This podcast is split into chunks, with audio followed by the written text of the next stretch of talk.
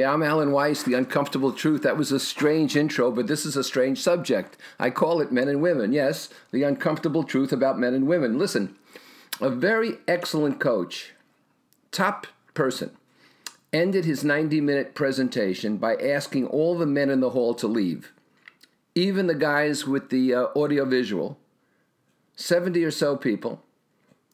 He threw them all out at the end of his presentation. He had about 10 minutes left and he said he just wanted to speak to the women.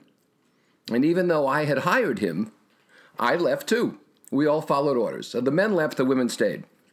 Unequivocally, I didn't see any men stay, he wouldn't let them, and I didn't see any women leave. The women later raved about the experience, and they were committed to secrecy.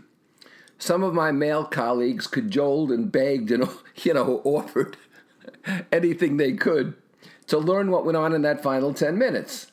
But I don't believe any prevailed. I don't, I don't think the women um, talked. I think they kept it to themselves.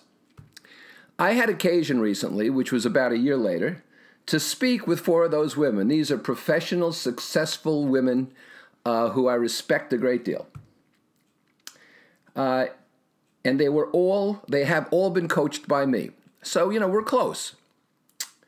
I asked if they remembered that secret session and they all remembered the instance, and they said, as they recall, they were quite moved by it, but not one of them could remember the content.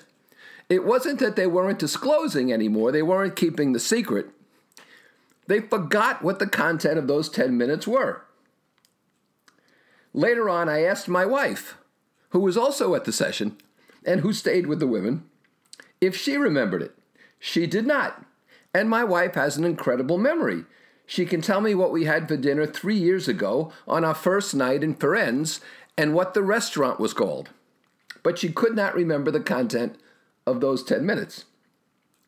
I then asked the women how they would have felt if the speaker asked all of them to clear the room and would deal only with men for the final 10 minutes. Every one of the four women indicated that what they would have felt excluded, quote unquote, as usual, and would have resented it.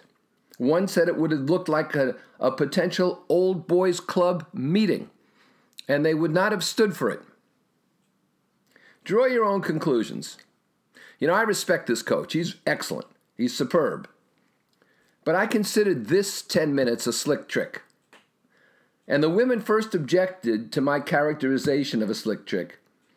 But then they said, as we talked this through, well, maybe that was accurate.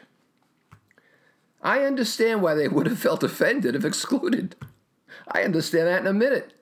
And I'll tell you something. I mean, it's easy to say this in retrospect, but I w- would have walked out with them. But why did they feel it was appropriate to exclude the men? No women walked out with the men. No women felt the men shouldn't have been excluded. And what if the speaker were female and not male? Would that have made a difference? There is a, a movement at the moment gaining very little traction, by the way, to change award designations to simply, for example, Best Actor, rather than Best Actor in a leading role and Best Actress in a leading role, Best Actor in a supporting role, Best Actress in a supporting role, and so on and so forth. And this would be for the Tonys and the Oscars and the Emmys and so forth. But it's not gaining much traction. Why, for that matter, are there separate gender categories for playing chess or dressage or billiards. Why isn't there a cross gendered competition? We're not talking here about Festivus and feats of strength, are we? We're talking about intelligence. We're talking about strategy.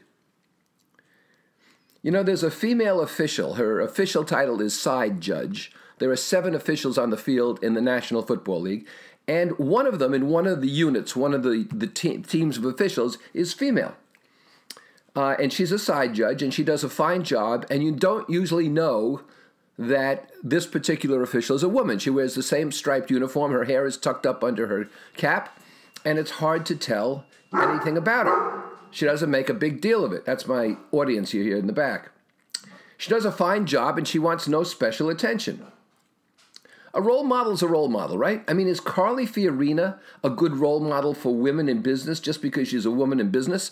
I don't think so, not with her track record. Lou Gerstner is a better role model than what he did at IBM.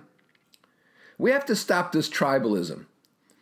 You know, it was recently noted that the late Representative Elijah Cummings, who was, from what I can see, a great legislator, uh, and who passed away uh, as I'm recording this about a week or so ago, he was the first black person to be laid in state at the Capitol. Now, everyone agrees that his contributions were huge and his influence exceptional, and everybody seemed to love him, and that's great. But why do we have to constantly point out racial distinctions or gender distinctions? I'm serious. Why aren't we yet over that? If a woman can accept men being excluded, and in my example, from a kind of lame artifice where the content isn't even remembered afterwards, but would take umbrage at being excluded herself, what does that say about our ability to empathize? I think the women, some of the women in the room should have refused and said, let the men stay or I'm leaving with them. There are some who harp on hundreds of years of female oppression, as though this is somehow retribution and revenge for it. So any retaliatory acts are acceptable today. Sort of a never ending revenge for transgressions, real and imagined, over the decades and centuries and eons. I don't buy it. We're living in the present. We should deal in the present in an LBTJQIFG, whatever it is, age, why do we have separate categories for accomplishments by gender? If people don't have to claim or list a gender on any number of applications and memberships and surveys, why do they have to submit to one in competition?